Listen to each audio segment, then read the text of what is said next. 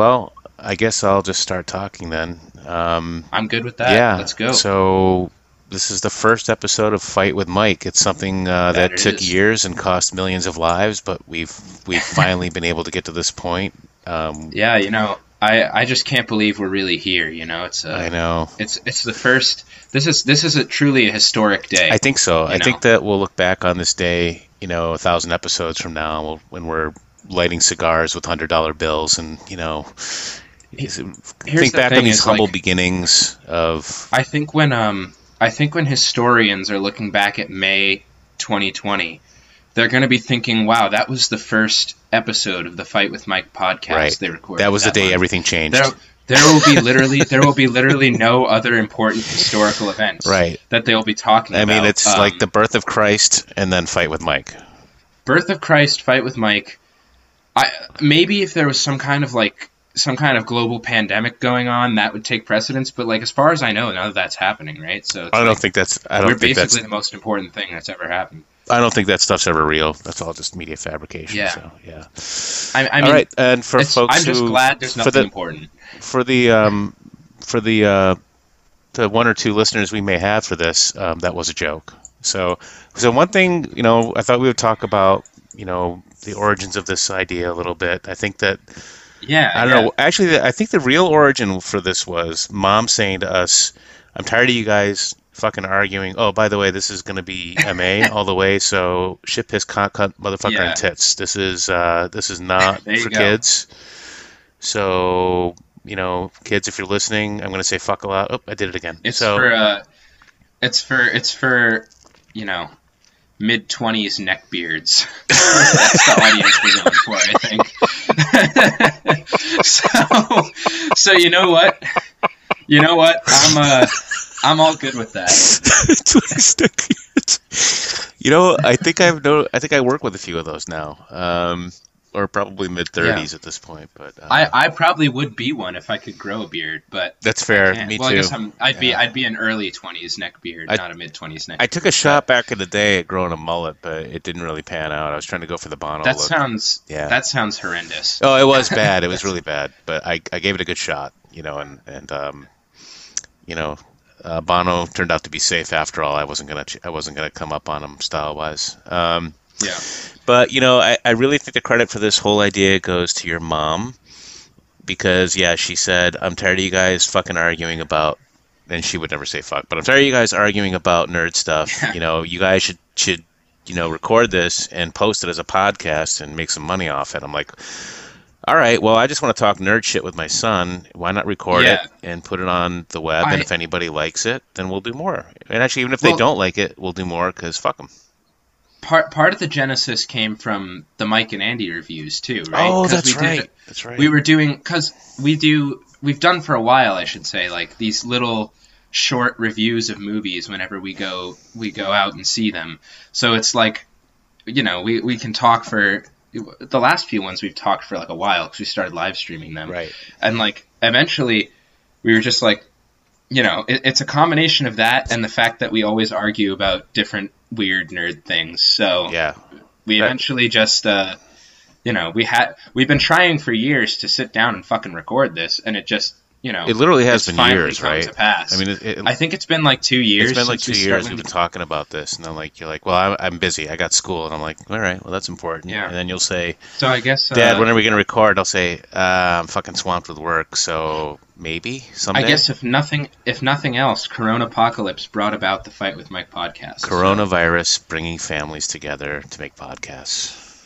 there you go silver silver linings Yeah. all right so, So- let's talk about um sort of what the whole premises is of this podcast or Well, the premise, I was gonna say premises says would premises be like the house like, we're uh. So that's the house, one thing. yeah. Yeah. Okay. that we got that out of the way. But, But, the uh, premise is the Andrew? premise. So, we are nerds. I don't think that's a surprise. Um, Wait, what? And what do nerds like to do? Wait, can you can you wait Uh, wait dial that back? What are you what are you calling a nerd, motherfucker?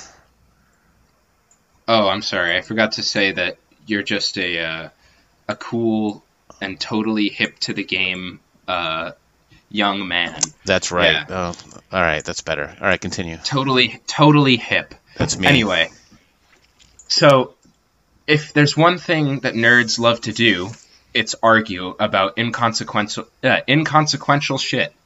So, with that said, we're basically going to argue about inconsequential shit on this show. Um, mainly, well, I guess depending on if we ever talk politics, maybe consequential shit. But I, I have as of now, I have bullet points. I could I could say oh yeah, go right. ahead, go So say that- whatever you would like. we will fight slash discuss different subjects. Uh, Yeah. It could be movies, like you were saying, movies, TV, politics, pretty much anything that floats our boat. Uh, mostly movies and TV, and specifically very, very, really nerdy shit. So Yes, that's probably going to be it. We're not limited to that, but that's probably going to be mostly what it is about because that's what we like. That's just what we like, people. It's what we do. It's what- it is the bread and butter of the Fight with Mike podcast. Since episode one, it's been the bread and butter. Circa 2020, back in the day, right? That's been our bread Yeah. and butter since since today. So, um, and that's pretty much it. And I think, like you know, um, it's a family show, meaning that you can't have your kids listen to it, but at the same time, Yeah. family meaning we'll have family and friends on. Um, It's a family picture. yeah, you know, we'll have, you know, with lots of, you know, kids and that kind of shit. You know, we'll just, uh, yeah, you know, good time stuff, old time shit. Yeah. because people fucking love that. Um, yeah. So anyway, yeah. So, um, that's pretty much it. So I guess, I guess with that, uh, I Andrew, guess what we're are, going to be getting into it yeah, what are we talking So about today- today? today. Um, Today on Fight with Mike. I may, yeah, I may or may not be recording an intro for this, so this might be totally unnecessary. But today, we are talking about Thanos versus the Joker, particularly Heath Ledger's portrayal in The Dark Knight. Which one is the better cinematic supervillain? Now, in the purple suit corner, we have Mike Seco arguing what I think to be the uh, the standard position that the Joker is the superior of the two, and the humble underdog, the purple skin corner, the uh, weird chin corner.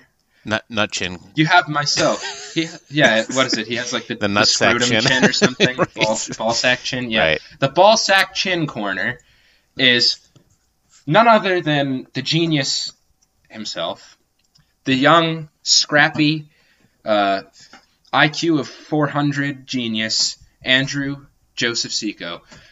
Now, Mike. Yeah.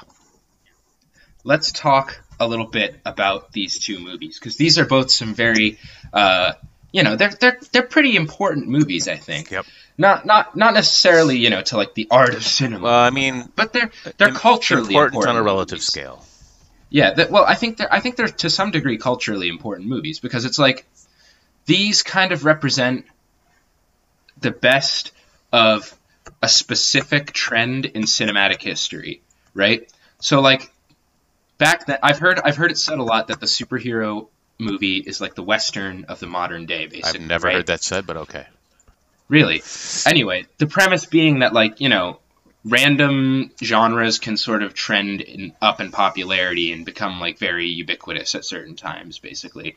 Um, you know, I'm sure the superhero film will die out eventually like the western, but right now we may we're, we're, it remains to be seen if we're still in the glory days. Um, you know, Endgame may have changed up the dynamic. It might have been the death knell of the superhero movie a little bit, but um, these so these two are kind of I think two of the more important uh, marks of the genre. You know what I mean?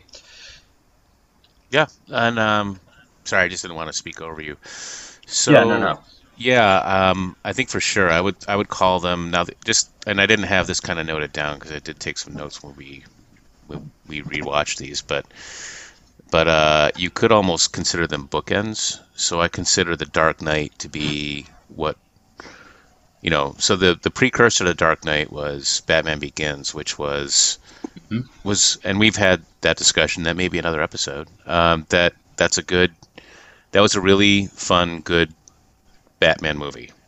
Yeah, it's really solid. Then The Dark Knight came along and kicked the living shit out of every superhero movie that came before it. Uh, it the dark the Dark Knight kind of legitimized superhero movies, I guess, if that makes sense. Do you know what I mean? in a certain way, and, and I think we'll save a little bit of this for later. But um, I, what I was gonna, what I really just wanted to say was that so that kind of, that kind of, um, that kind of redefined what the genre was capable of, and kind of launched things off. Um, and really, when you think about it, that year you had, I think, Dark Knight and you had Iron Man come out. Uh, yeah, it was 08. Iron That's Man wasn't really a game changer at the time. Well, but- well, Iron Man was a game changer because Iron Man was like one of the movies that first did well enough to continue Well, financing them. in, you know in, what I mean? in retrospect, Iron Man was a game changer. I think at the time, Yeah. Iron Man was a very good movie that people did not expect to happen, and that I'm not that saying did. Iron Man is like high, high art, right, but it's fun. It's well done. Wait for it. Shush. Zip it, Zip it. Scott.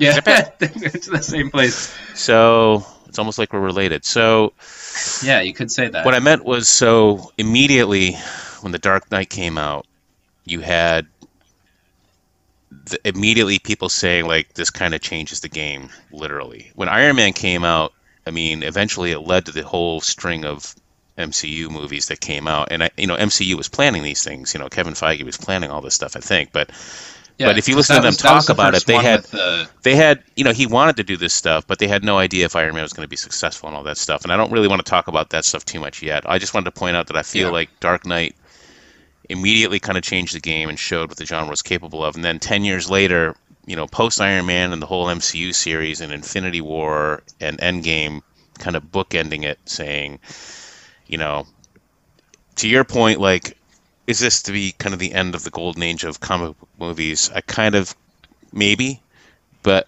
uh, I feel like um, that's that that's the end of that first chapter that started with Dark Knight. Dark Knight kind of Yeah. said this is what a real blockbuster can be, and then the end of the whole f- first few phases of the MCU, the conclusion of that kind of bookends that. And honestly, well, I don't know if that'll ever- Infinity I- War was like a.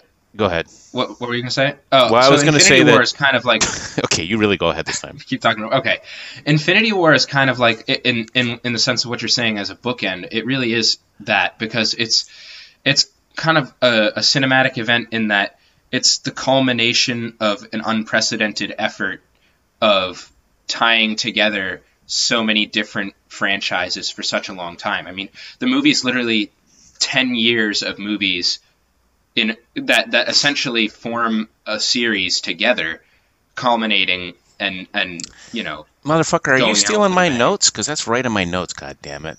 I feel Oh like well, you, I mean, you you I, oh you son of a bitch. it's my it's my IQ it's my 400 IQ. I'm just thinking. I'm look look. You're playing checkers. I'm playing 4D chess. That's just how it goes. I'm young. I'm young. I can I can think of this shit on the fly. I don't need these notes. I know, but Um, I'm, I'm I'm old and I I need notes. But anyway, I'm sorry I derailed you. What was your thought? What was your thought again? It, it- just that it's you know it, it it's sort of the ultimate bookend in terms of in terms of things and how it it culminated the whole MCU experience and kind of left a lot of people feeling like yeah that's the end I'm good to jump off the train now you know what I mean Yeah, and I, and I think that going forward, you know, that that's going to be that's the test, right? What's the longevity of the MCU after the Infinity War and Endgame? Um, You know, bookend of that whole early phases of of, of MCU. Um, I'd love to see more Spider-Man I love I love Tom Holland as Spider-Man but we'll see where that we'll goes. see where that goes. I mean, they, there's a lot of things up in the air between all the bullshit um, oh my god fights between Sony and Marvel and all that stuff. Because Sony, honestly, I feel like they just can't wait to fuck up another franchise. So yeah I feel I feel like that's their mission in life. Um, hey I mean they already did it with Venom I didn't even see Venom, but I actually I heard Venom was pretty good, but I, I have no. uh, Desire to see it. oh, so- I don't agree with that but It hasn't been good enough um, to draw me in yet. So I mean that's saying Yeah. something because you know I'm a whore for this stuff. So As as am I. I mean, I no, I, see I think the whole all of origin of, this podcast is that is that um, I I have no standards and you have some. So no, but like I still I still see I still see most Yeah. of it. You know what I mean? Like Yeah. I, most of the time, like they still have both of our money. It's just whether or not we'll both like it. Because I don't know, you you you're you tend to enjoy things more readily than I do. Well, You know, I, I I think a it's a more different perspective. Like, and you know, not to sound like the old fuck, which I am, but it's kind of like um, you know, you're when I was your age, you know, and early and younger, right? Like, no, seriously, like when I when when the modern blockbusters started is when I was like ten, right? Star, I was ten when Star Wars came Yeah. out. I was eight when Jaws came out, and so my whole formative years, and most people my age have the same story, right? They were drawn in by that that early golden age of Lucas and Spielberg films of you know you had Star Wars, then you had um, you know uh, Empire Strikes Back and Raiders, and then you know um, the Back to the Future series, and all these these movies that just you know defined our youth. Um, and for me, the reason I bring that up is for me, maybe my bar is a little lower because you know at that age, you know I yeah, I was kind of like you in the sense that you know uh, this sucked or this was great, and there really wasn't any middle ground, right? Um, and I, I was probably a little more demanding that way. But now, you know that I'm old and closer to death. No, just kidding. Um, now that I'm older, I just I kind of want the thrill ride. I want. I mean, when I saw, um, you know, the first pass at Spider-Man back in the early 2000s, which was very good. Uh, the first two movies were very good anyway. Um, I you know, that was kind of the start of the modern uh, and X Men. Really, that was kind of the start of like re, you know, kind of recapturing my youth. You know, the things that excited me as a kid, just done in a way that as an adult I could appreciate even more. And so when the Marvel movies really kicked in, and quite frankly, I'm sure it's it's been documented, you know, for both um, corporate financial reasons and other. Like Marvel was starting with their B list of of characters, and I didn't give a shit about Iron Man and Captain America and Thor as much as I yeah, did like, raise, X I was about to say raise raise your hand if you'd heard of Thor before the movie came out. Well, I mean, I had, but it was like, yeah, whatever, you know, fuck it. But I mean, um, the Thor movies aren't that amazing anyway, but yeah, I think the only one that's really great is they're Ragnarok. kind of the weak links Yeah. in my opinion for most of. I think ironically the most the Thor defies conventions because the third movie was the best. So yeah, that's weird. which is weird, That- right? it's that that trilogy arc is so bizarre. Yeah, it's like it's like one was like middling, eh, you know, Right. it's not great, and then like two was just dog shit, and then Thor three was like a, a riot. You Yeah. know, it wasn't like I, I I wasn't like blown blown away by it, but like I had a lot of fun with it. Yeah. I thought it was enjoyable, com- especially compared to the other ones. Like they really just went batshit with Thor three pretty much. you know, where they were like, they were like, yeah, you know what? Um, this is a movie about a thunder wielding superhuman from space. so, uh, we're just gonna go crazy and take the Guardians of the Galaxy approach, which I think they should have always done Yeah. before, but you know, they didn't realize that that was a viable option at the time. I Well, don't think. yeah, I mean, honestly, I mean, I think we've talked about this in the past too, which, but which is just that, you know, I think both of us thought Guardians was going to suck when we heard about it. Like, there's no way they're pulling this I off. I had no idea how they were going to pull off a movie A talking with fox. Rocket Raccoon. it. Rocket Raccoon. I was like, I was like, how are they going to do that? Yeah. It's like, I don't know. Anyway, we're digressing. No, anyway, yeah, that, that's Um, going to happen a lot because that's how these conversations go. But but I think that Yeah. just to move on, so we kind of talked about how, you know, what these movies kind of represented, at least in our perspective of kind of, you know, a kickoff and a conclusion of this phase of kind of a golden era of comic book movies. Um, and kind of what they mean to us both as you from kind of a younger audience perspective and me from kind of the older audience kind of reliving their youth a little but I think to dig into it a little bit, so specifically, we're looking at these two characters from um, the perspective of two movies. Obviously, one is Dark Knight, um, the other being Infinity, Infinity War. War. mainly End, because Endgame Endgame does not count in this in this analysis. yeah, because the Thanos in Endgame and the Thanos in Infinity War are not the same character. well, the Thanos Thanos is, I mean, Infinity War is Thanos' story, right? I mean, that's Yeah, yeah. Well, I'd argue, I'd personally argue, and I think most people would argue that he is the villain protagonist of the movie. Well, actually, So- um, as an avid listener of Fat Man Beyond, the Kevin Smith and um, Mark Bernardin podcast, I like the way Mark put it, which is that Infinity War is Thanos' hero, hero's journey.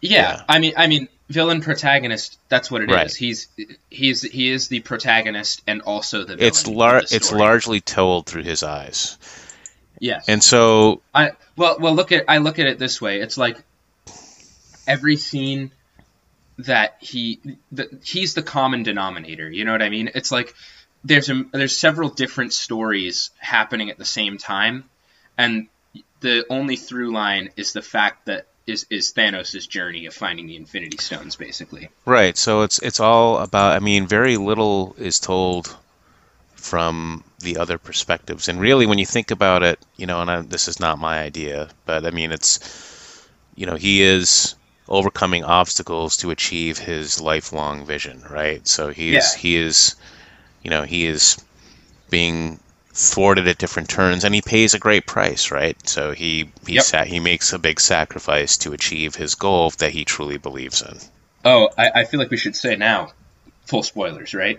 Oh yeah, if you haven't seen these movies, fuck off. Uh, turn it off yeah, now. like, like, uh, here's the thing: these movies are either two years old or, in the case of Dark Knight, twelve years old. So, um, if you haven't seen them yet, then it's on you if you get spoiled. well, not only that, if you haven't seen these movies yet, I don't know what you're doing listening to this. so it's Yeah. like you- Yeah, true- if you enough. if you're if you're not at least slightly nerdy or related to us, I don't know why you're listening to this. So Here's here's the other thing though. You should definitely particularly watch like if you're if you're just randomly listening to this, um, particularly watch Dark Knight because Dark Knight is just a really good movie. Even if you don't like superhero movies, I'd still recommend Dark Knight yeah, because it's just a great ass movie. I'm well. I'm going to ask you to put a pin in that one until we get Sorry. that. So well, mainly because the I think what we decided on here to how to talk about these is so we have those two movies. And Yeah. we're going to talk about each of them a little bit, and then we'll have the actual quote unquote argument. Um, yeah, And so the first one up is Infinity War. So that, for folks who have been living under a rock, that was the 2018 film that, as I put in my notes, quote, made all the money in very little time. it was a pretty uh, a pretty inconsequential film. Yeah, it kind of was an indie film. It snuck under It the radar. flew under the right? radar. You know, there wasn't really a big ad campaign for it or anything. Honestly, I don't think they Um, needed an ad campaign to think. I think their their marketing budget wasn't that big. No. everybody Well, no, knew that movie is- was covered. This is the genius. The genius of the MCU is that the MCU movies are the advertisements for themselves. Right. Hey, that's the whole genius. You want to see it. the next Avengers movie? Well, you have to have watched the first Ant Man movie or whatever the fuck it is. So right. Yeah. So I have some notes on this to kind of kick off Infinity War. Sure, so sure. one is we kind of said it already. This is the culmination of the ten years of the MCU, right? This is the big end of end of decade party um, for building up a twenty plus movie arc that really was kind of just just that achievement was a stroke of genius, um, Yeah. mainly because and you and I have talked about this before. This isn't in my notes, but I'll say it quickly, which is the genius of the MCU is that they understand that you can't treat every property the same. You got to let them That- breathe and have their own style, but you can still connect that, them and through. it's also yeah, yes, it's it's that, and it's also that um, I think a key thing that the MCU does that the new DCEU has been doing or, or has been failing to do is that the MCU put in the fucking work. You know what I mean? Like right, they every character in this movie there's like a hundred characters in this movie right, and they're it they're they're all already fully developed because they've all already had their own separate franchises basically. Like they've put in they've laid a massive groundwork in order for these characters to make enough sense to the point where we can be going through a movie where there's a million of them and you barely even have to introduce them at all because they're just you know they're just known. Like anybody coming into the movie pretty much already knows what they are what they stand for Mhm. you know their whole mission statement. Mhm. and and it's it's not even like when an infinity war starts there's an easy like there, there's an easy to understand world happening right? Because the world of the mcu at the start of infinity war is probably in its most volatile state that it has ever been in basically. Because of you know the the whole civil war situation where it's coming off the heels of that. And like the avengers effectively have broken up. Like i don't even think the Avengers aren't even an official entity in Infinity War. Well, War. I think right? you have no. I think you have the Avengers, but I think that you know they aren't. You know the original. uh, So basically, you had that that schism in in Civil War, and um, that they haven't recovered from yet, and um, uh, what was I going to say? But so you have, I think, Stark kind of leading the Avengers, and they're still an entity, Yeah. but they're not they're not full strength, right? They're not they're not, they don't consist of the the full set of of of uh, characters, right? Yeah. Um, but but yeah, I, I think that's a good point. I mean, mainly, um, you know, you you if you've seen the movies, the individual character movies stand on their own, and they also thread together to build this whole story. And if you listen to those guys, they read the articles about how it was built and all that. I mean, they really had no idea it was going to go this far. I mean, Iron Man was kind of they were at the end of Iron Man after they finished it. and They thought they had a hit on their hands. They went back and got Sam Jackson to film that post credit scene where he where he mentions Yeah. the Avengers, and that kind of really spitballed and snowballed yeah, and the then all the nerds came in their pants and were like, "When's it coming? When's it Oh coming?" Oh yeah, I mean, I had to change my Yeah. underwear on the spot. It was pretty, you know, Yeah. like what? Um, so, but yeah, so I mean, in my notes here, it's kind of touching on what you said. I said so basically, um, you know, because of what you said, in the sense that you know you don't you don't need the backstory of the characters. You just jump in and start telling story. Um, it, there's not a lot of depth of, of, of development to it. It's really just you just jump in and it's just action, right? You're you know who um, you know who Thanos is. You know who all the characters are. Now is he going to achieve his objective or not? Um, Mhm. And the other thing I had is this is just the to reference my childhood, the giant-sized annual mega fight. This is like every character everywhere in the world, everywhere at the Yeah. MCU, kind of all going at it in spectacular and- fashion. I think something that's important to mention about this movie is like revisiting it, you can't get the same feeling, but like when I first was sitting there in the theater watching this movie, I knew somewhere in my head that it wasn't going to end well for the Avengers because we know, you know, you know going in that there's another movie coming and they're they're probably going to undo whatever happens in this one, but then But I remember seeing this like with you. even seeing the scene, even seeing the scene, like I shat myself. You know yeah, what I mean? well, I It's like- remember I went to see this with you for the first time. It was you and Sammy, right? And and we walked out of the theater going, "What the fuck? That was the most depressing ending I've ever seen." And you and you walk it's out like- knowing like, okay, well, again, spoiler alert, watching Tom Holland disappear, you're you're thinking you're immediately it, it was it was hard to watch and devastating, but then you realize 2 seconds later, wait, the Spider-Man 2 is coming out in 6 months. So you know all this stuff is you know, and it's a comic book movie, but it was so well done and so well performed that you still get caught up in it. And just that moment where these characters you've been following for 10 years, and you, yeah. even as an adult in his 50s, oh, I probably shouldn't say that out loud, but you know, you're, you're follow, you know, you, you're still affected by it. The performances are that good. I mean, it, you know, uh, Tom Holland dying in, in Tony Stark's arms. I mean, as a parent, you watch that and you know his he's about that character's supposed to be about the same age as as you know Adam, right, your brother, and I, I'm just watching that and I'm I'm I'm devastated, Jesus, you know, and I'm made- that's trippy. Eh, well, you the thing is that's what I mean. Like, so there's certain things that come. that. So part of this whole podcast is, is it's a generational perspective, right? You're coming at it from a youth perspective. Somebody who hasn't hasn't had you know the story arc that I've had as, as having had kids and raised a family. And one of the most devastating things you could ever imagine is is that is losing a child. I'm knocking on wood right now because I know that's totally effective. Um, but you know that to watch that, even if it's just in a film, I mean, I don't care how it's depicted, TV, film, whatever. That is that always gets to a parent, and that was hard to watch. And then you walk out of that. I just remember walking out of the theater with you guys, and we're, we're all going like, "Yeah, so yay, that that was fun, right?" yeah. And now I gotta wait a It was- year. Okay. It was just it.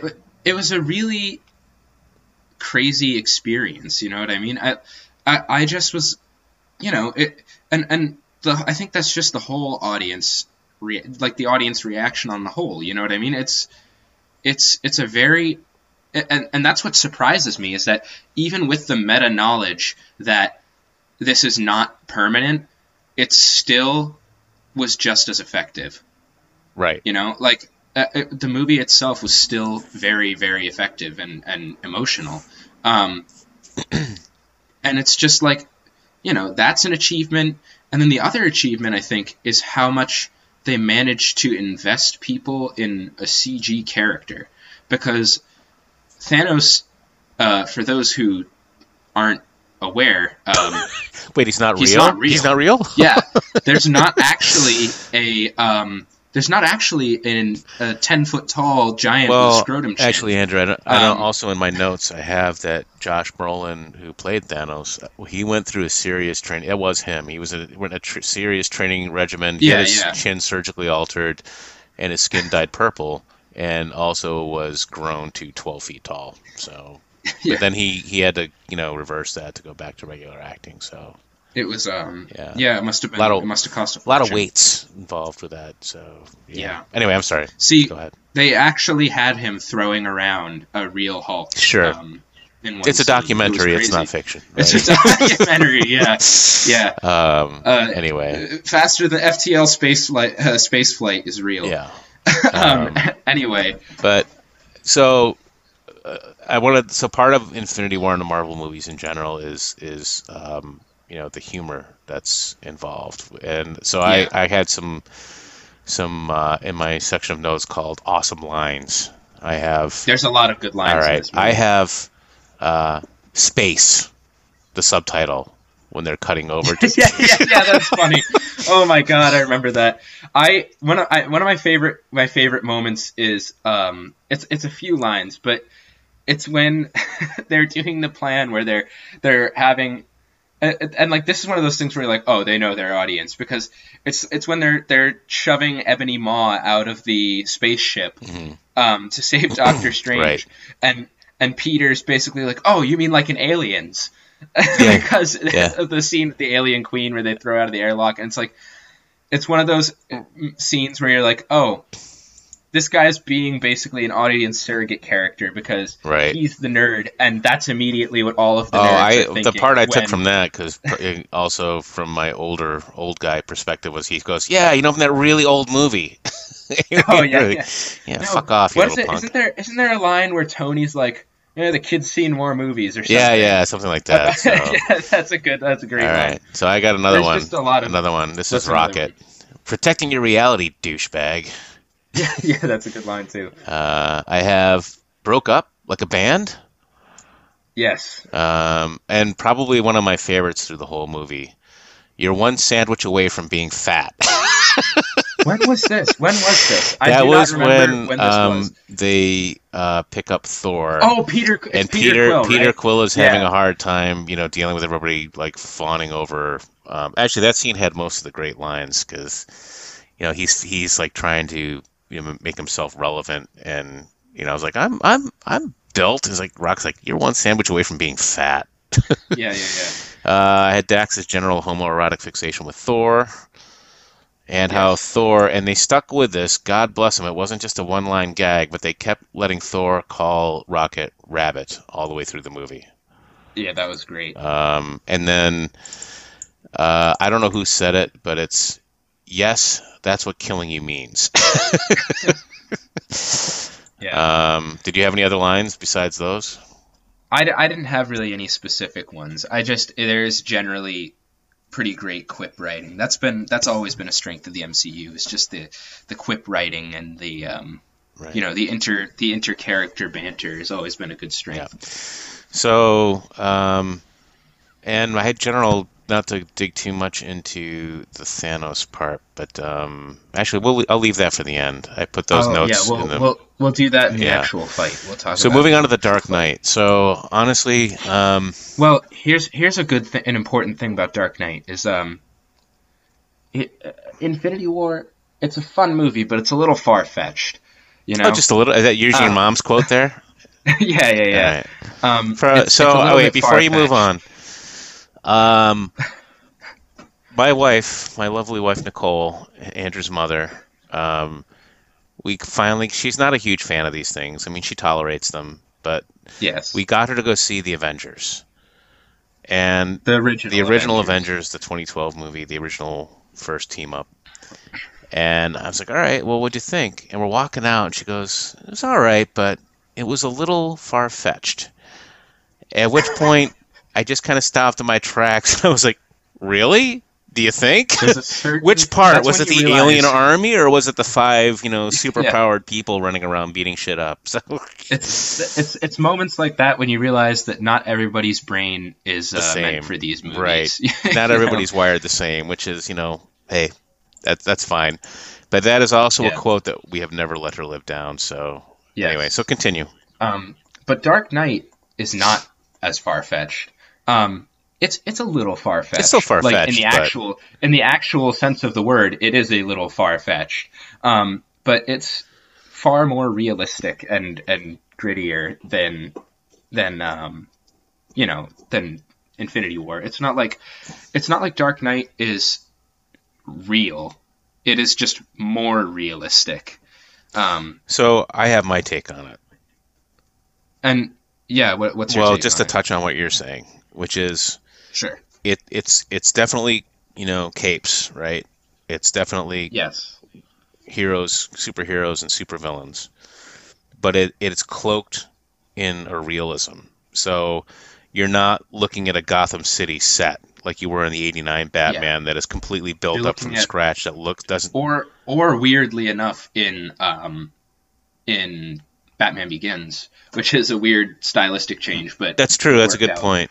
But I think that um yeah, so you you have like when you're watching that movie, it's like you're watching and you know lots large period parts of it feel like you're watching an actual detective or cops movie where you're just watching you know like a watching like a like a gritty 70s like a gritty people. 70s cop movie or something, you know. Yeah. Um I mean, like half the movies, half the movie's plot is about taking down the mob, not the Joker. Pretty So much, it's yeah. Like, and know, and uh and even the parts with the Joker are not. I mean, so to quote a lot of the stuff he says in the movie, it's like you know, you know, uh, my needs are very basic. You know, I'm happy with a little gunpowder and some dynamite. You know, that kind of stuff. oh, don't worry, I, I'm only burning my. right. yeah. So I mean, even even the stuff he does itself, in and of itself, is not that fantastic, right? The the Batman scenes have more fantastic things in them, like when he when he goes and gets the money guy out of out of Shanghai, right? That's Oh my God, the skyhook. The skyhook scene. scene? So cool. so Badass. so a lot of the gadgetry and stuff around Batman is obviously pretty fantastic, but when you're dealing with a Joker, it's pretty down to earth and gritty, right? There's nothing he Oh, does but that's super. Well, here's here's something I want to mention. Here's something I want to mention is even with the Batman action, the thing that is great, great, great about Chris Nolan is that if it is, if it is possible to do something practically, he does it practically, Right. and it looks fucking awesome. Right. In this movie, they actually flip a truck. Every other action movie afterwards did it. Um, but it was cool in this one because they flipped a fucking truck over. Um, Yeah, they gave that guy the keys to the Ferrari, and he did not disappoint. He was like fucking Yeah. crazy good. It's just fucking nuts. Yeah, um like and, and the fight scenes are i i believe christian bale did the actual yeah. fights. He's he's one of those nut jobs who like wants to do everything himself. So sorry Yeah, if Christian like- Bale, if you ever listen to this, which I doubt you'll ever do, you know. But I will like to say I'm a huge fan. Number one, but number two, probably scream at us about You probably yell at us uncontrollably and punch Yeah. me in the face, but that's okay because I would say, "Hey, I got punched in the face by Christian Bale, and that was awesome." Anyway, but he uh, he's one of those guys that's kind of method, I think. So I think he likes to do as much of that stuff as he can himself. So yeah, Mm-hmm. and I, I don't know about Ledger. Ledger didn't really have to fight that much, but you know, uh i think ledger is pretty method i mean this role arguably killed no, him, no, no. I meant um, actually. Well, we'll talk about that later. I don't think it did, but I but generally. Ar- argue I just say I just mainly meant that he didn't actually have many fight scenes or anything that way. But uh, yeah, Oh, but he yeah. totally buried himself in it. Um, so yeah, so needless to say, that movie dropped. So we're this is what 2008, um, and it for a while was the largest grossing comic book movie. Um, and and like we were saying earlier, this was kind of a huge stylistic and storytelling change from the first movie. As you can tell, I'm kind of reading from my notes because I wanted to get I- back to that a little. But I will I will give you this point immediately off the bat is that um, Dark Knight is the better movie it's a better film by a long by a shot, long by shot. A long Country shot. Mile.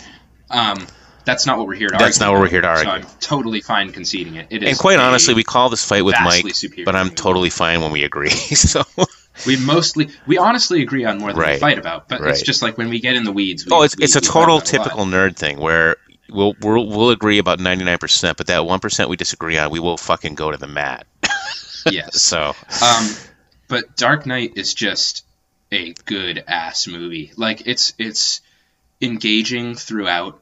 It is impossible to turn off. Yeah. You know what I mean? It's just, just- like one of those movies where you sit down and once you start playing it, you're like, well, I'm hooked for the rest of this because it's just that good. it's that just good. that good. I remember like watching from the this. opening bank robbery scene, yeah. which is just insane. A, a well, I'm, we might talk about this soon, but it is just a perfect character introduction Yeah. um, for the Joker, and then through to the end, it's just riveting. Yeah, I I no disagreements here. I mean, I remember watching that movie in the theater and just feeling like completely drained by the end. Because well, because, you know, like like good pop culture, right? Like uh like with Star Trek when it's at its best. Um, not so much Star Wars because that's really just kind of fantasy adventure storytelling. There's not really much in the way of messages in those things. But Yeah, but, but, it, Star bup, bup, Wars is don't digress. so- Yep, yep. Yeah, we'll talk about that another sorry. time. Um, but for Sure. me, um, uh, uh, shit, where was I?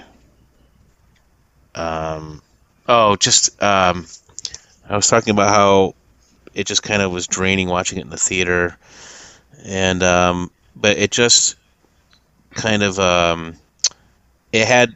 I mean, interspersed in that movie, you know, there's it. Well, actually, no. Star Wars did have some quotes that stuck with me and kind of are true to life, mainly coming from Yoda because he is wise. Um, but but things about the Joker and the and the the the kind of morals and messages that that story brings up, which is you know that notion that Alfred talks about of some men just want to watch the world burn, right? Um, the that notion that you know when you're sitting there listening to the Joker give his little talk to Harvey Dent in the hospital, and you're like, on a certain level, he kind of makes sense, right? I mean, he's a monster, but he's pointing out things like you know nobody pays attention to a lot of horrific things that happen on a daily basis. But you know, if you do one thing against the norm, you know, if you threaten one, throw the balance off in society just a little bit, you know, people lose their shit. And, And so- something that's interesting in in both of these cases for both of these villains is they both win.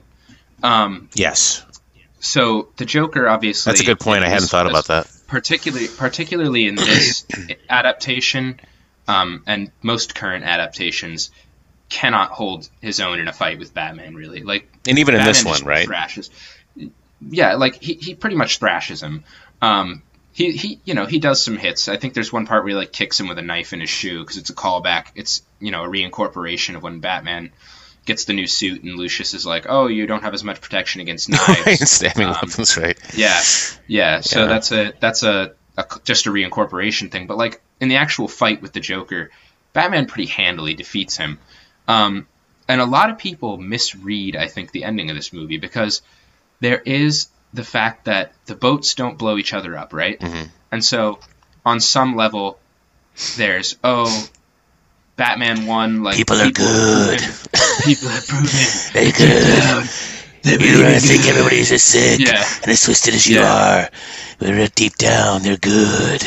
Sorry. but but the Joker the Joker basically flips the script on him Yes. and proves that no, uh, he was right because Harvey Dent is just utterly corrupted at the end of this movie, Right. and he was the symbol of good. Right. Um, and it's just he he's totally become depraved and lunatic, and Batman has to break his rule. I think Harvey Dent was just a cherry on the ice cream for him because uh, I think he was perfectly planning to have just that horrific night of having one blow up blow, blow, blow up the other to prove one point, and then turn Harvey Dent to prove the other.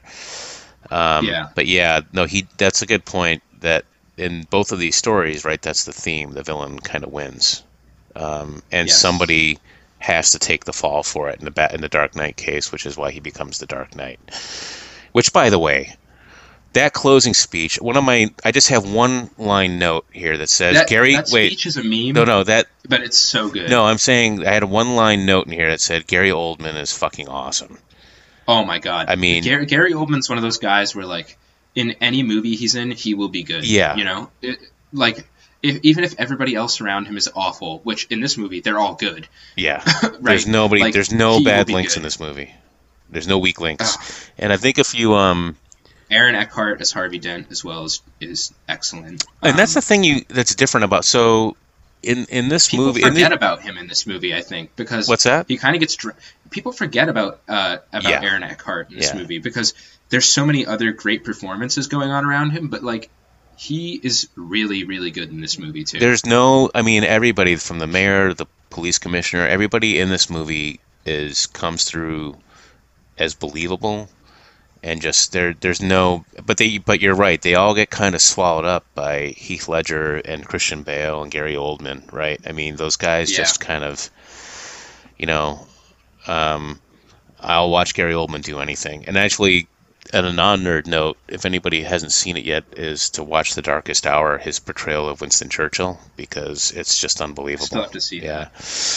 Um, so, some other notes I have before we get to the argument.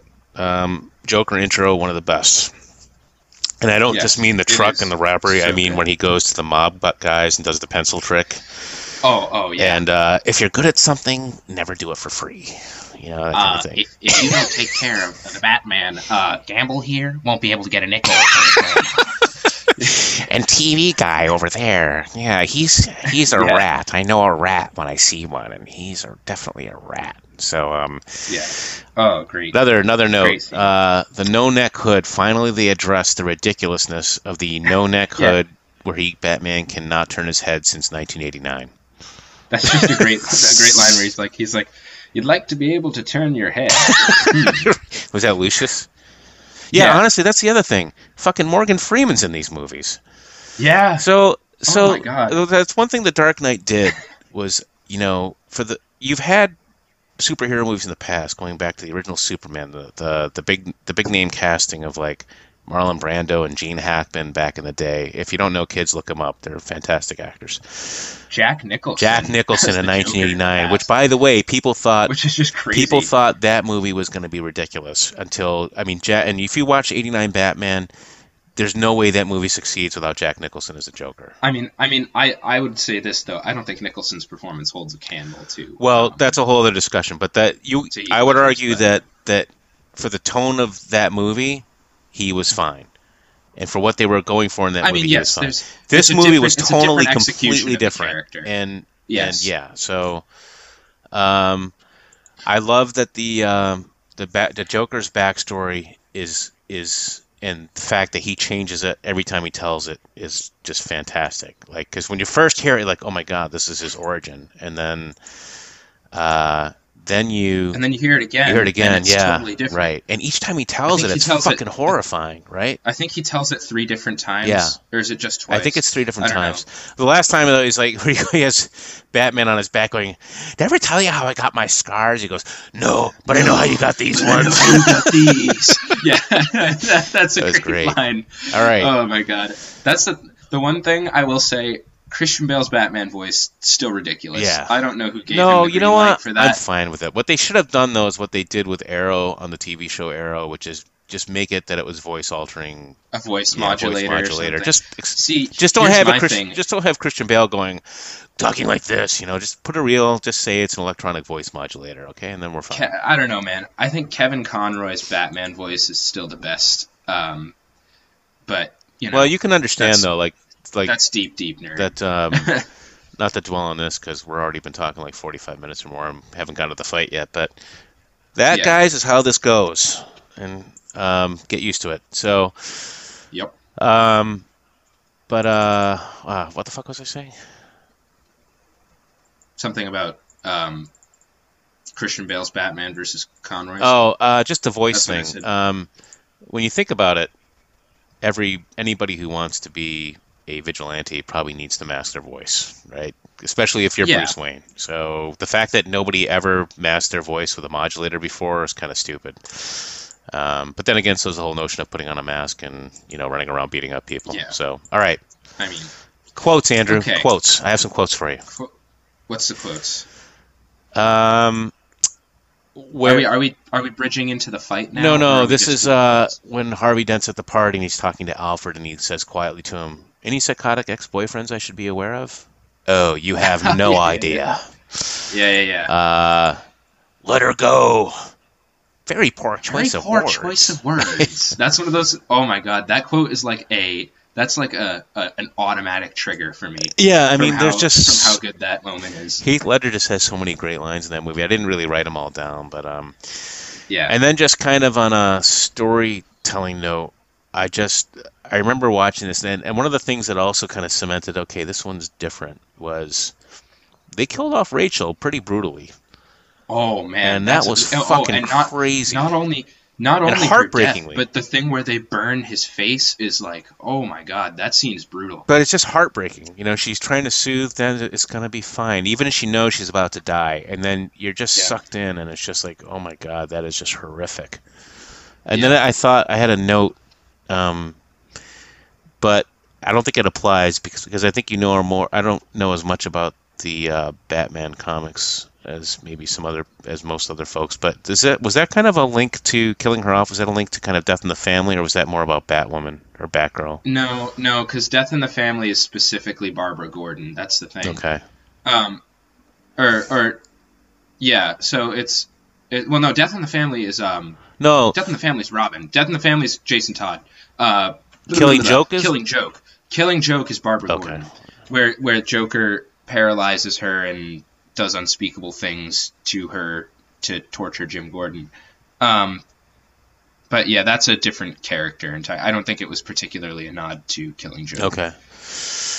Um, yeah. Maybe maybe it was, but I, I don't believe. It On a side note, I, I hope they they get to that because uh, in like the Titans TV show because they have Yeah. Jason Todd in there and he is kind of a little dick, so maybe that'll happen. Jason Todd uh, canonically is not killed and becomes Red Hood. so Wait, who um, become who's the one that gets killed? No, no, no. Jason Todd is is I, I don't I'm not sure how the continuity works because it may not be the same continuity where he becomes Red Hood. Oh, it might be um, like New Fifty Two or something. I don't know. I, I know I know in some continuities he becomes Red Hood because basically Joker convinces him that Batman abandoned him, um, and then he's like, "Oh, Batman's wasn't- wrong. We should be murdering people." Wasn't the one that got killed wasn't that Jason Todd originally? Yes, but I think they retconned it and made him Red Hood later, where they're like, "Oh, you only thought he was." Oh dead my god, they're like fucking soap Or- operas when they do that shit. I can't stand Yeah, it. yeah. Yeah. But but um, I mean, Red Hood's kind of badass. Red Hood's cool. Yeah. But Um, all right, so we've kind of done our our feelings on the uh, on the movies, and yes, um, I think time it's to put up time the for the heavyweight match, folks. And now for the moment you've all been waiting for. In this corner, I already did all that shit. So, yeah, yeah, yeah, whatnot. um, All right. anyway, so, we ding ding, man, this is it. All right. How do we want to start this argument? Do we want to take turns, or do we want to? Do we want to? Um, I say, do we want to Fight? I say, plead your case for Thanos. I, I think no. I think you should plead your case. I think I think Joker should go first because he's sort of the uh, the established. I feel like he's kind of the incumbent here. Um, you know, I like the just I, my feeling mainly is that um, and maybe my my feeling on it is just clouded by the overall, like we noted, we both noted that that it's a better movie, right? Dark Knight's a better movie Yes, overall. yes. Just the scope of it, the performances, the story itself is very. It's much more relatable in that sense, obviously, than people running around and flying around in suits and fighting in space. Yeah. Um, but for me, just specifically for this, it's it's the performance and the writing. I mean, I can't I can't take my eyes off Heath Ledger's performance in this movie. Um, and and you know, throughout, I'm not a huge, like I said, I'm not a DC Comics guy. I don't have a lot of lore going back for me and understanding the lore of Batman and Joker. But you know, just from what I've known in the movies, and and what I know of the two characters, you know, Joker's always been, you know, the yin to Batman's yang, or vice versa, right? He's always been, Yes. he's always been the counterweight, right? Like like the movie points it out, right? He is he is the agent of chaos to Batman's uh, law and order, right? Yes. You know, Batman is about protecting, to a certain extent, the status quo, about about getting justice uh, for the innocent, and and and protecting the weak. Whereas Joker's whole impetus is there's no order, there's no meaning, there's no method, and quite honestly, they're both right. You just have to pick a side, and and a Mhm. guy like the Joker has just decided, you know what, whatever happened in his life that made him go this way, and you know, obviously, I don't think there's any tie really to the Joker movie that was just out that kind of gives a backstory. Um, Great movie though. you know, uh, he he is he throughout the film he is that he is that agent of chaos. He doesn't give a flying fuck about anything, and all he wants to do is just prove his mission in life. As he, he says, he's dangling from the from the from the window. He's like, "Kill you? Why would I kill you? you Yeah. you're like." You complete me, right? That was actually a callback. Yeah. That line was a callback to, to another movie Heath Ledger was in, which was uh, uh, oh no, it wasn't that. You complete me. What was that? I can't remember. I think it was um, a Tom Cruise movie. Anyway, but but that whole point of just um, uh, you know, just perfectly portraying just you know, brilliant but insane, and just constantly being a step ahead, and and just he you know when he gives the backstories right when he tells his backstory every time he even especially the first time when you think it's the real thing and then the second time you're blown away and he's telling some other story. But even the stories he's telling and the way he's telling it are mesmerizing right? They're they're heartbreaking stories and they're mesmerizing and and you know all the little that that that affectation of this guy who's just sees it everything's a big joke. Everything all of life is just it's just in the universe. It's just this big joke this sick joke we're all living in and he's going to prove it to everybody. And you know when he he's doing something horrific you know like his he's blowing up a hospital and you know it's comical because he's walking around and then i found out later this was ad libbed because there was Yeah, something right where he's clicking on the detonator won't go work and he's just kind of like eh, you know shrugging his shoulders and it's funny but he's committing this horrific act um, and you know he's doing that all through the movie and um, and he just skirts that that that line between brilliance and insanity all the way through um, and he almost you know the, the the things he says on a certain level and that's the writing largely as well as the performance but yeah, that's they they make sense um, and uh, you know the the video the video with the that's kind of hostage the video here. with the hostages is fucking creepy right the the performances in there where he oh goes yeah, that's where he goes horrible. from like um you know laughing to threatening to just psycho all in that same sequence in the video. Uh you know i i guess i just have to rest it on the fact that that for me largely um maybe not i mean certainly the and i don't want to touch on your what you're going to say about your side. You know i think the scope obviously of what thanos is trying to do is obviously much bigger. But I just think the the writing and the performance for me is just you know it, it, it's the perfect. I don't know if you'll ever find a better pairing of Batman and Joker to do and performed any better. Certainly, Mhm. and I'm sure that's another fight we have coming. Certainly not the Suicide Squad Joker. so, all right, so Uh, I'm going to stop put that up monologuing as there, the and I'm going to let you talk. of the character ever. So Yeah, I'm, I'm going to stop monologuing and let you go on Thanos. So you give me your pitch. okay. So Joker, right? We got this guy, great villain, great villain. I, I agree with most of the points you said. Here's the thing about Thanos. He's a different kind of villain. Now, here's my here's an, a, a big point that I love about Thanos is that he's just like always the most powerful person in the room, basically. It's like when you're watching this movie, he's just a fucking house. He's unstoppable. Um, and I think that like from the begin from from the from the very beginning of the movie, the thesis statement basically is he's like dragging Thor by his head through the ruins of the Asgardian um, ship. escape Right. ship. Yeah, and it's just like, wow, you know, he just fucking thrashed Thor. Thor was basically the strongest of the original Avengers, you know what I mean? Like he's if anybody's going to take this guy down, like it's going to be Thor, and we're seeing right at the start, it's one of the first few shots of the movie, he's been fucking thrashed, and we didn't even see it happen. So it's even more minimized, like the amount of effort he might have put into the fight. Yeah, not not to interrupt Um, you, it's- but I, like- think the, the statement of Thanos' strength is when he bitch slaps Hulk around. But but I'll stop there. Yeah. So Well, well, well. I was about to get to that. Yeah. Is that we see that? So we see that, and it's like, holy shit, that just happened. But then he also thrashes the fucking Hulk in a fist fight, no less. Like he doesn't even use his his his powers. He just fist fights him, and he wins. Right. So it's the brute strength is there, and then we also see that the supernatural strength is there, and and we're wondering, we're we're immediately wondering like, how the fuck is anybody going to stop? Is anybody going to stop this guy? Right. and this this is before he Um, gets all the Infinity Stones and all that stuff too. It Right. becomes He, he. I think he only he only has one of them. He only has one of them at this time. Right.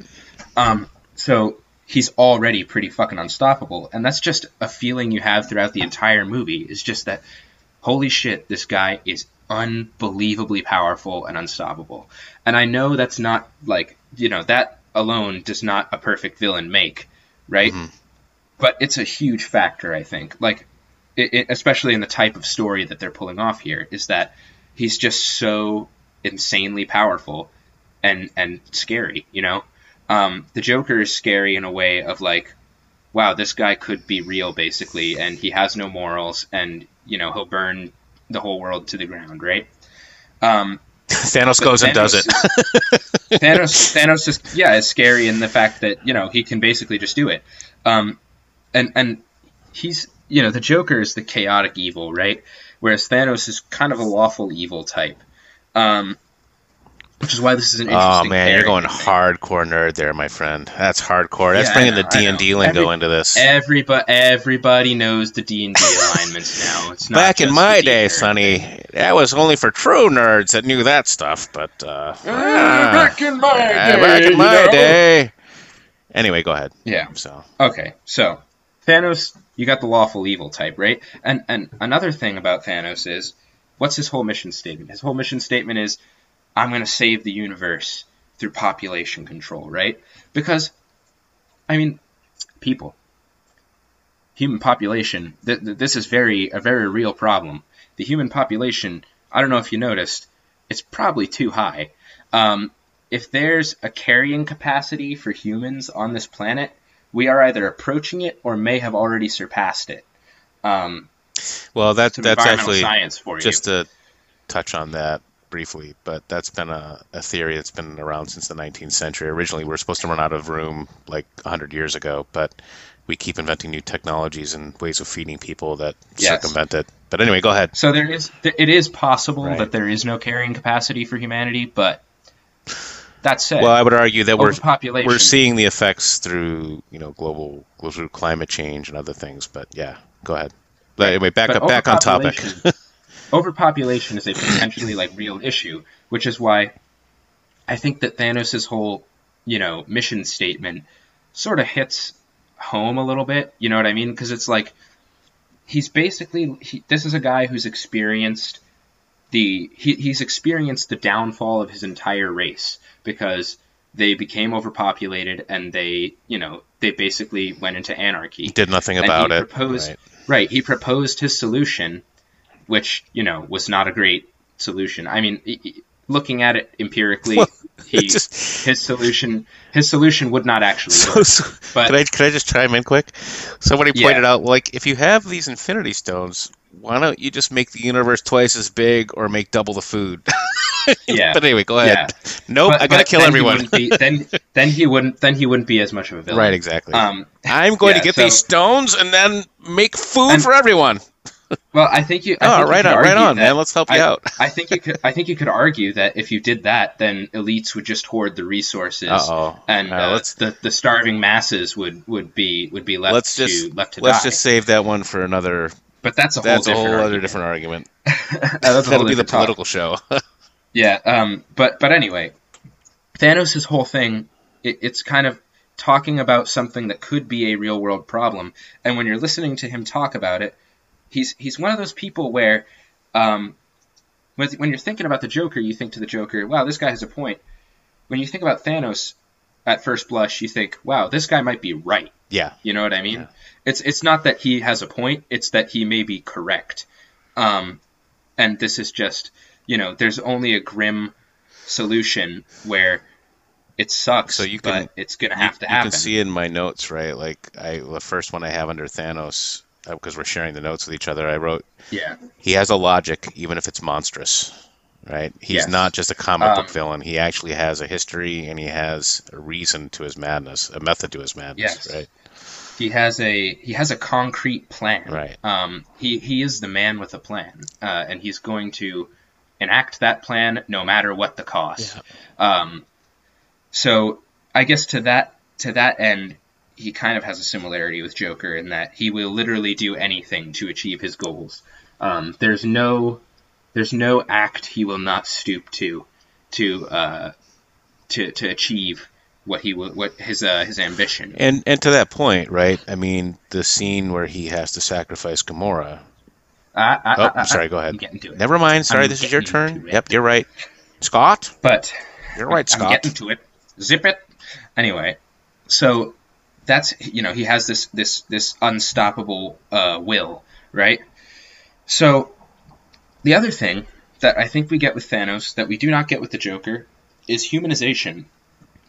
So a lot of Dark Knight has this sort of theming that revolves around symbolism and and uh, you know the characters becoming a symbol. That's sort of the whole the whole point of the movie. Um, and the Joker's whole thing is that he basically wants to be the symbol of chaos, right? He uh, he wants to he wants to be that symbol, right? And something that is evident, kind of that adds to his whole. He, he's kind of an enigma, right? Throughout the whole thing, he's he never tells the same backstory twice. He's not. We have no concrete knowledge of where he came from or who he is, right? He just is kind of a an embodiment of a force, basically. Um, whereas Thanos, we see an actual humanization of the character a lot. I think. Um, you know, he's he's which which is remarkable considering he's a CG character. Um, but he actually, you know, despite everything, despite the fact that he is, you know, a a crazy, horrible uh, madman titan that is going to destroy half the universe, he still has people he cares about, and he still has, you know, um, an, an emotional life, right? He he, despite his bizarre and cruel treatment of of Gamora, his daughter, he still uh, he still loves her, you know. I think he would. Ar- I think he would argue that she's the only thing that he has any emotional attachment to, right? I would agree with that sentiment. Um, and, and you know, we have a couple different scenes where where we see that come through, and we see a weird, a, a more human side of this bizarre, uh, scrote chinned purple man, right? So like there's the scene where he has he has the knife on her home planet and he's you know he takes this little girl aside and he's having her you know distracting her from the horrible massacre of half her people um, which is grim and horrible but at the same time we see a weird little kinder side to Thanos' character you know what I mean? Even if it's just to this one little girl he's still willing to sort of shield a, a part of her innocence at that moment from, Yeah, that's fair. from the brutality. Um, even though we, you know, you find out later, obviously, that that did not last. Mm-hmm. Um, he's he's eventually a horribly abusive uh, parental figure and uh, pitting his daughters against each other and whatnot. I think he wrote a great parenting combat. book. Uh, you know, it's uh, par- par- How to raise your child to be the ultimate warrior for the destruction of half the universe. right yes. Um, parenting but- by but- Thanos. Right. And then the other great scene for it, or there's two there's two other great scenes for it where he eventually, you know, makes the sacrifice of Gamora to get the Soul Stone, and you actually see him, you know, just a- actually in despair, right? And and when he comes to the apparition after achieving his goals, he sees the young Gamora, and she says, "What did it cost you?" And he says, Everything, yeah. Right." Yeah, that was very He- touching. he- yeah. sacrifice is the only thing he cares about.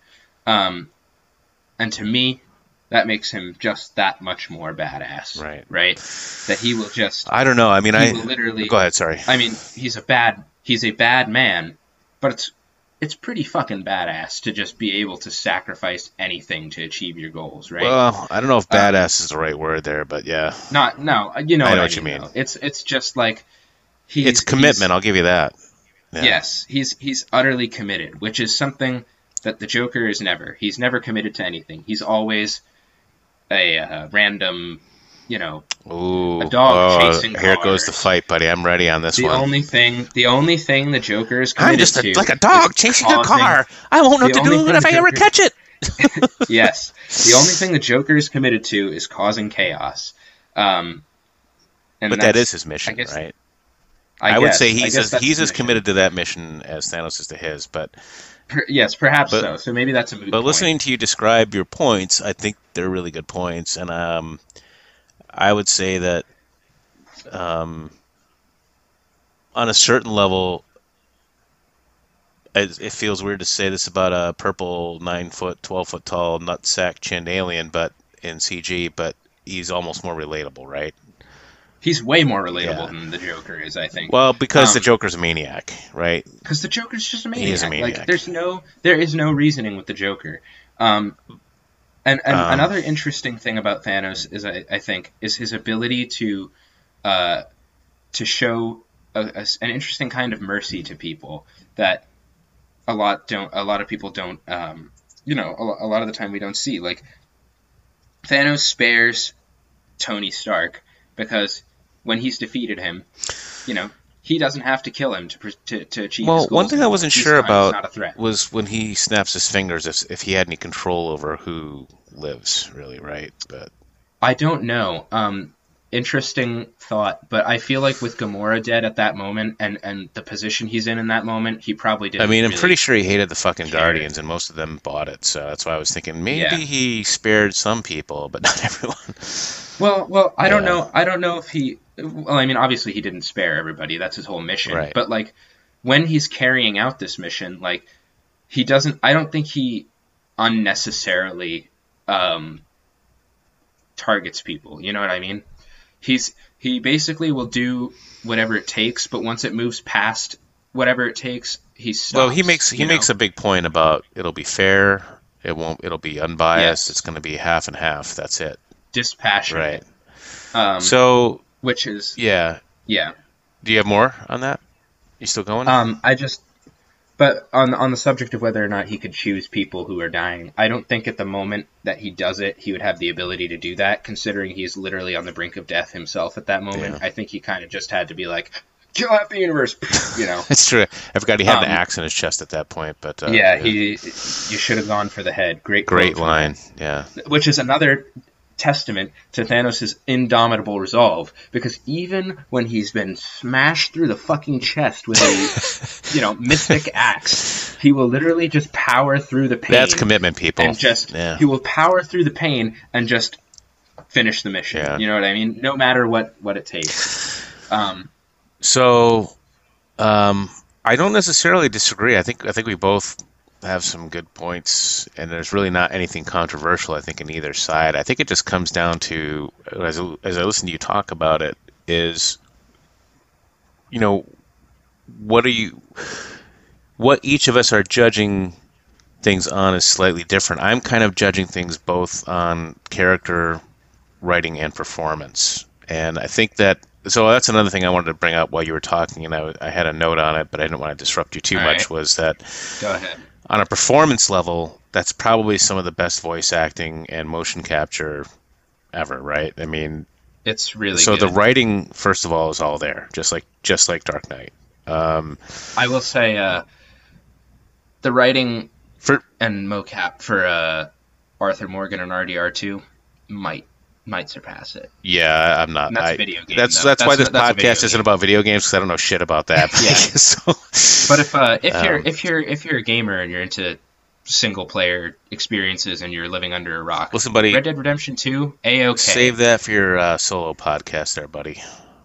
We're on a we're on a time limit here. Actually, we're not. We have all the Yeah. time in the world We're until mom gets home with the groceries. until, until mom gets home with the groceries. yeah. um, so, but yeah, I mean, the animation's great, obviously, and the vo- Josh Brolin's great.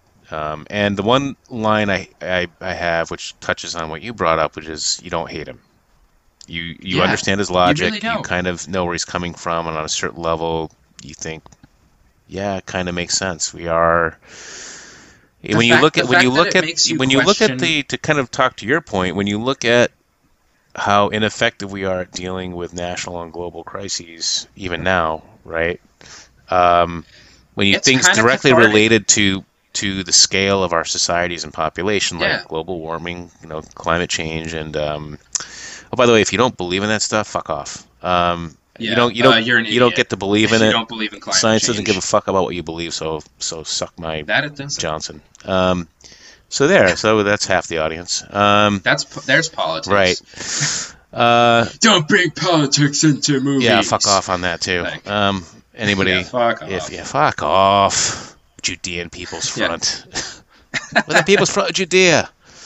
All right. Um, so yeah, so I kind of, you know, I'm very malleable, Andy, as you know, and I, you make strong arguments. I think for me, though, it always comes down to, and maybe it's it's being an old guy, but I look at the live action performance. I look at Heath Ledger and what he did, and maybe it's also colored by the fact that you know he accidentally OD'd after that. And from what I read, that was actually his family was saying like, yeah, it wasn't really the part. It was just he took the wrong meds with the wrong stuff. No, I, I don't necessarily believe it was Yeah. that, but there have been arguments made. that- No, I understand. that- yeah, that it that it messed with him. Um, but you know, I just, you know, I, I I'll admit I can turn off Infinity War. I can. I'm watching that movie. I can turn it off. If I'm like you said, if I'm watching Dark Knight and I'm watching him on screen, I can't turn it off, and I can't separate the performance from the character from the film. And for me, that for me, that's always going to win. This is one of those Sophie's choices. Okay, it's not really because that's a completely different thing. Yeah, it's not quite. No, uh, it's not as horrific. But uh, for me, it's just something that I can't really. Um, you know, I, I, I guess I can't pull myself away from that performance, and and just at and also I can't separate what it meant at the time, as well. And really, I, I feel like um, like when I when I watch that performance, I think I don't think I'll see anything like that for a long time, and I don't think I've seen anything like that since. And and also, but I do think to your point, I think the you can't argue it on a on a powers thing, right? I mean, it's they're completely they're apples and oranges, right? I, I can't do Uh, that. Uh, okay. You're, I think. okay. Wait, I think You the wanna- wait, wait, wait, wait. Let me make. You want to talk about this? Wait, wait, wait, wait. The question is, who's a better villain? And I took that to mean character writing story. If you're going to talk about like shit like, you know, who could kill who, I mean, that's okay, we can we can do that, but that's that's like a 10 second No, argument. that's so that's not what I'm. That's not what I'm Right. saying here. That's not what I'm saying here. I, but what I'm what I am saying is in joke in the movie Joker's in the power level he has doesn't really matter. right. In Thanos' case, the power level does matter. You know what I mean? Like his powers, his power makes makes part of his character because part of his character whole- is feeling yeah. like that. Part of the part of that what makes the character is feeling like his success is inevitable. You know what I right, that he's overpowering and that no one can stand up to him. Like, and you and you And made it- a good point about that. I when I watched that, so that opening scene was to me was like kind of standard. Hey, this this is a bad guy, and this is how badass he is. Because you know, hey, look, here's the Hulk, who's who's unstoppable until he meets this guy, and then who treats him like a fucking stuffed toy and throws him in a corner and damages his ego to the point where he doesn't come out again for the rest of the movie.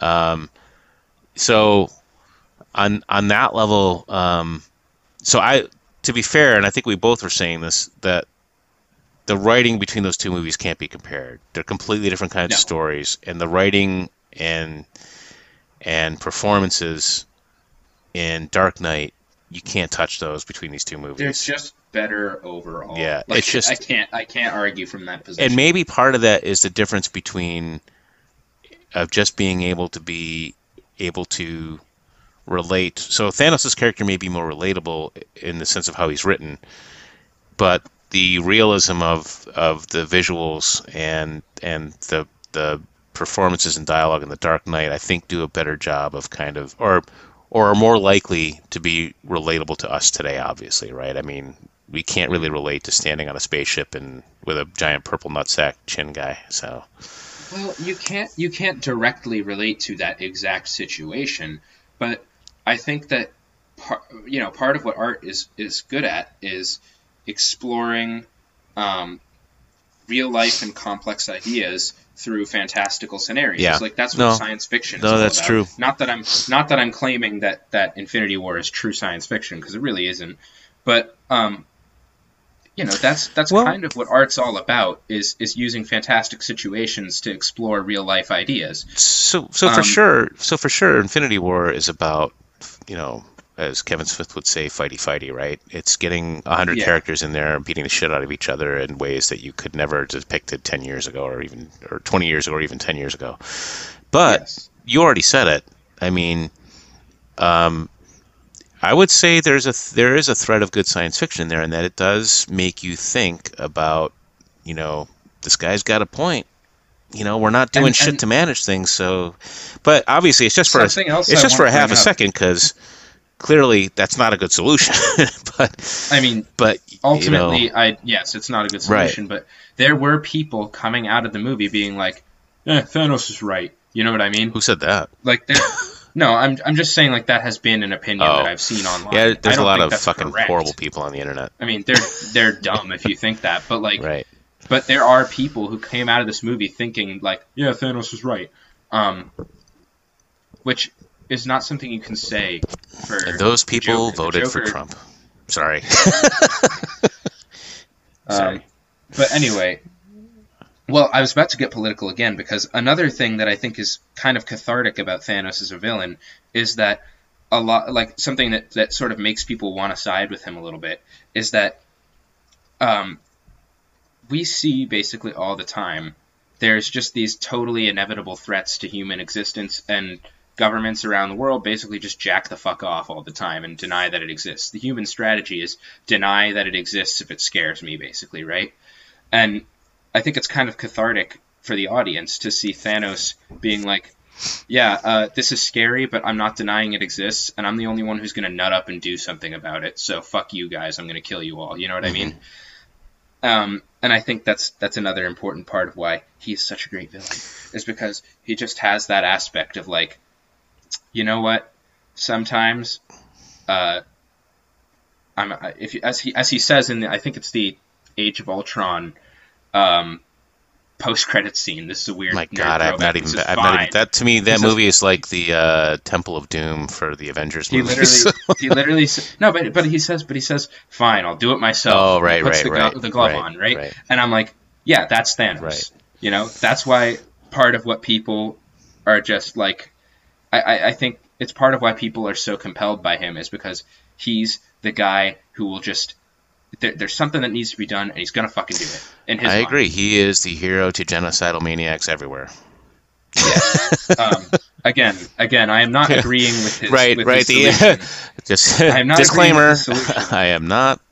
I'm not agreeing with him. I'm saying that I can understand why he is so No, I think. I think yes. He is. He is a part of why he's so compelling. his story is relatable and there's a logic to it and honestly that was my point about you know the speech in the hospital to harvey dent was that you know the whole speech about you know if uh if a barracks full of soldiers is blown up somewhere nobody cares because oh that's the way it's supposed to be right it's not I don't- it's not anybody if I don't know if um I don't know if this is going to undermine my argument at all, but uh, I actually think the Joker is more right than Thanos yeah is. totally Um, the Joker, I mean, but the thing is, he's less, he's harder to agree with. I think. Well, in. I want to finish my thought I mean? before Like, people think I'm a monster, which was that you know he makes that Yeah. point about if a bunch of if a bunch of soldiers are killed somewhere, nobody notices because that's the way it's supposed to be, and that's the order. If one, little old mayor will Right. die, People everyone lose their loses minds. yeah. and it, it's a funny delivery, but it's kind of true, right? I mean, if you know, and I to to get my side of being political on it, nobody gives a shit about the wars we're in as long as it's not their kids fighting it. Oh my God, the Forever War just keeps going because yeah, whatever. Well, like that's way over there. Right, and I remember um, I forgot who it was. I think it was Charlie Rangel, who was always a great villain for the right, but he was he put a bill out there that was never going to pass. Great villain. Charlie Rangel. Yeah, he was he put a bill out there to, to he was he didn't mean it to actually get passed, but to start a draft.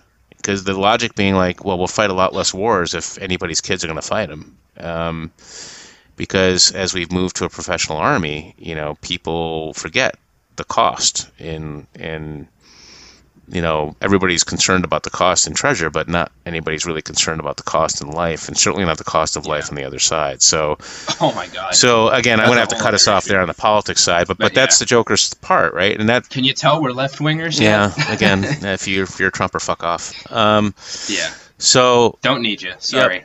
not our crowd. Um, so although unless we start making money, we have to start working on our pitches for ads. You know, I'm not particularly scared about cornering the fascist. I, uh, I'm not. I'm not particularly antsy about getting the support of uh, the crypto fascists. yeah. I'm not really, I'm not really shooting for the white supremacist market. So again, all you Yeah. people with those leanings, go fuck yourselves. Um, so, but anyway, to get back to that, yeah, that that is the Joker's point, which is that you know, and it makes me wonder if part of his backstory is is that he realizes that you know whatever tragedy he may have suffered, nobody cared. Um, and the great thing about the Joker is though, and which is why I really didn't care about them making a Joker backstory movie was, is that you shouldn't care. You shouldn't know who he is or why. You just know that he is, and he's gonna be fucking insane, and he is he is the agent of chaos. And so, so I don't know, man. I don't I don't think we have a winner here. I think we have. This is one of the milder Well- arguments we've had, right? For sure. Yeah, this is not as vociferous as some of our other arguments get because we both love these characters and we both think they're great characters.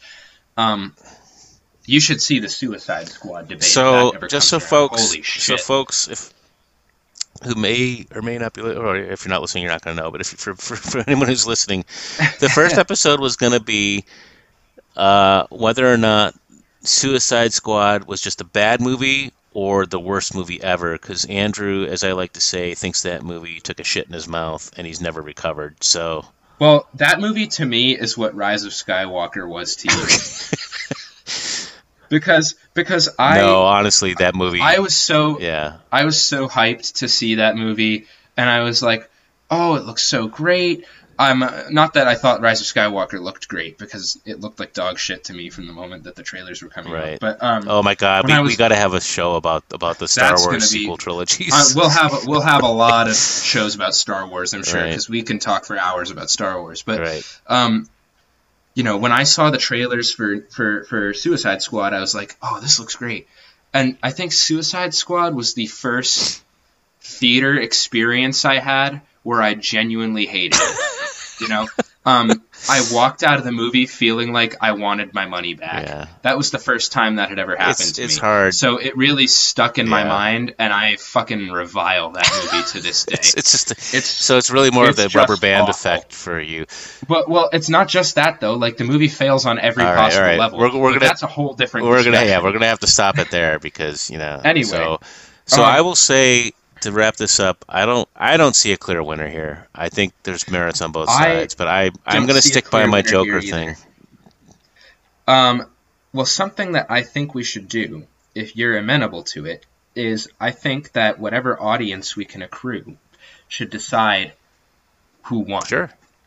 Um, I think that I mean, if you really want to embarrass should. yourself like that, sure, you can put that out there. well, well, look. Here's the thing. I'm willing to let the people decide. Um, Or person. I, I, I'm I'm a pro- yeah.